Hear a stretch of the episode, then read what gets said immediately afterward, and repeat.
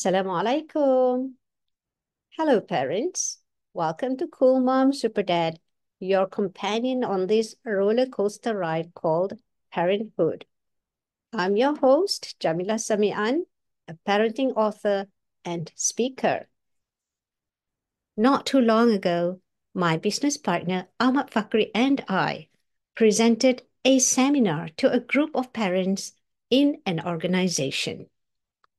A young parent at the organization had taken her own life. She was said to be deeply stressed and depressed to the point of no return. A parent taking her own life is one parent too many.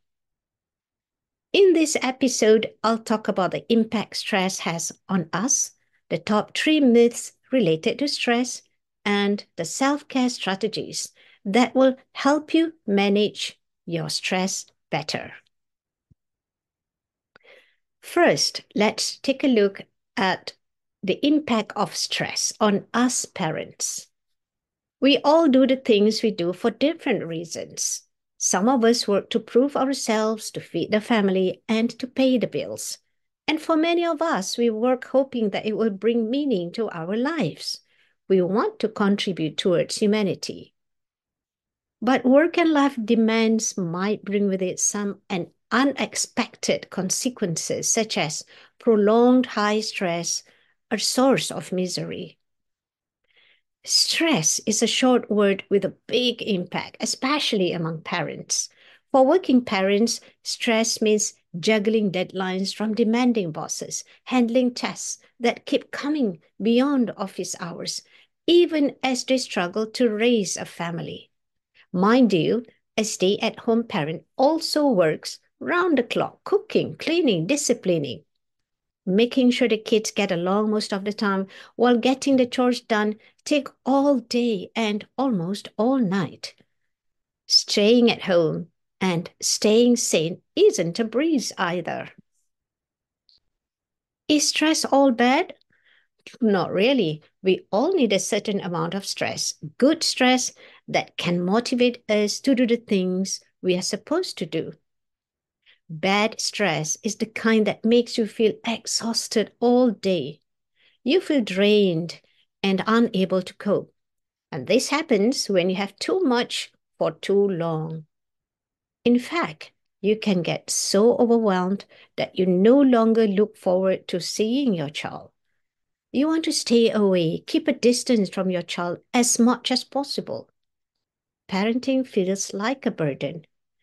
If this isn't bad enough, you might even physically hurt your child at the slightest provocation. You are no longer the parent you wanted to be. We are talking specifically about prolonged chronic stress. Raise your hand if, despite hours of sleep, you still feel exhausted and not looking forward to go through another day. You feel trapped, lethargic. Not acknowledging that you're highly stressed, not knowing how to deal with it, can cause you to vent your frustrations and anxieties on your loved ones, children, spouse, family. They do not deserve to be mistreated just because you are stressed at work more and more people are experiencing prolonged chronic stress related to work, especially in the present work arrangements. We are expected to be available 24 7. If you can prove that you are fast and quick all the time, you can meet all the deadlines, you're the company's hero. Allow me to address the top three myths about stress. Myth number one it's normal and natural to be highly stressed at work. Movies show heroes under extreme stress for long periods of time only to come up victorious at the end. To some people, it's heroic to be stressed. The more important the job, the more stressful you are, the better you'll perform at work. If you're not busy enough, not stressed enough, you're not working hard enough. The truth is, prolonged chronic stress level has little to do with productivity. In fact, the more stressed you are, the less productive you become, you are bound to make poor decisions. And in case you haven't heard, the stress hormone cortisol, which your body produces when you are too stressed for too long, can disrupt how your body works. Highly persistent levels of cortisol makes you vulnerable to depression, anxiety, migraines, and in the long run, high blood pressure and stroke. Myth number two, no symptoms, no stress. There are two kinds of symptoms of prolonged chronic stress, internal and external. Internal, such as palpitations, is what you feel but not seen by others. External, such as unkempt appearance. But here's the thing a person might not be showing any external symptoms, although internally he or she is reaching breaking point. Remember the mother I mentioned in the beginning of this episode who took her own life? Nobody knew she was depressed and stressed. She was a bubbly personality even at work and did not show any signs of stress or distress. Myth number three alcohol helps to relieve stress.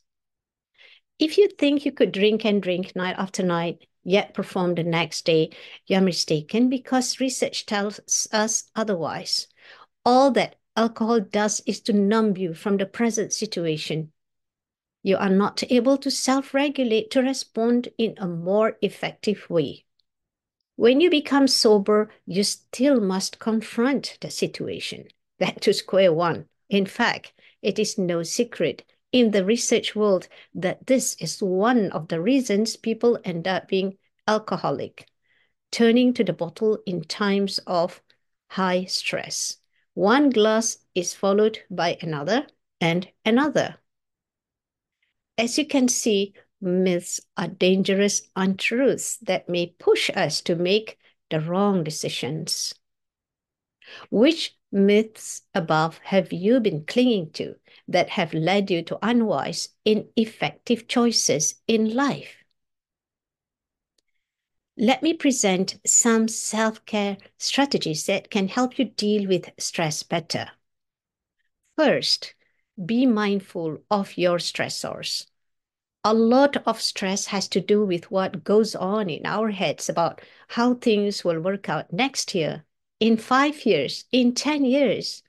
We worry how that child is going to turn out, if you are going to do better the following year, if there will be enough money or a bumper crop next year.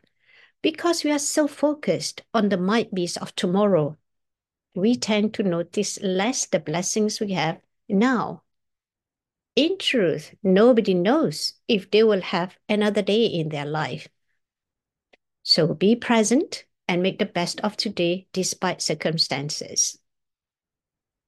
Second, take short but regular breaks.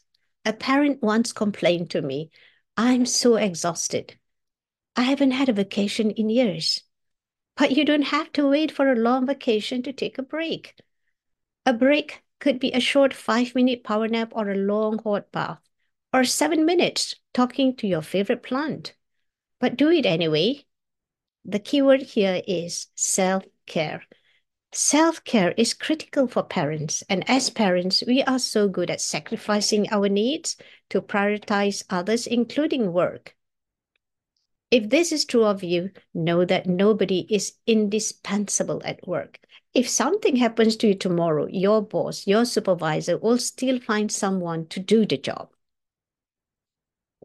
Third, share your concerns with a trusted person. The idea here is not to expect that person to solve your problems.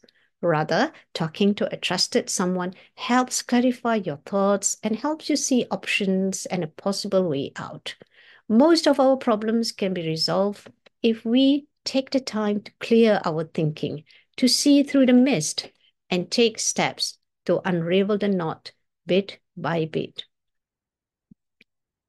Fourth, start a gratitude journal at least once a day, write down three to five things you are grateful for. Note the date. Examples I had a hearty breakfast. The children are safe. Everyone has clean clothes to wear. It was a smooth train ride to work this morning. As you can see, it could be anything that makes you notice what went well that day. And when you are feeling low, reread these notes to remind you that no matter what, there are things that will go right. Fifth, when you feel better, come up with a strategy. If there are external factors causing your stress, for example, relationship issues or money issues, draw up a plan. Plan your work and work your plan, but be flexible along the way. Take a deep breath when things don't happen the way you planned it. Think of another way to get things done, which may still bring you closer to the desired outcome. No matter how difficult a situation you're in, there is always a way out. As parents, how we carry ourselves, the kind of interactions we have with our children will color their lives today and in the future. We lead our children all the time through our words, actions, and decisions. Nobody is a perfect parent, but being mindful of what we say and do, we can motivate, encourage, and inspire our children to be the best they can be. There you have it, the top three myths about stress and several self care strategies that I hope will lighten and brighten your coming days. Parenting is full of ups and downs. I believe that with patience, persistence, love, and a never give up spirit, no challenge is insurmountable. Let us redefine what it means to be a cool mom or a super dad. This is Jamila Samian of Cool Mom Super Dad. Hit that subscribe button, buckle up, and let's create a better roadmap and experience for navigating parenthood. Cool Mom Super Dad because together we'll do better.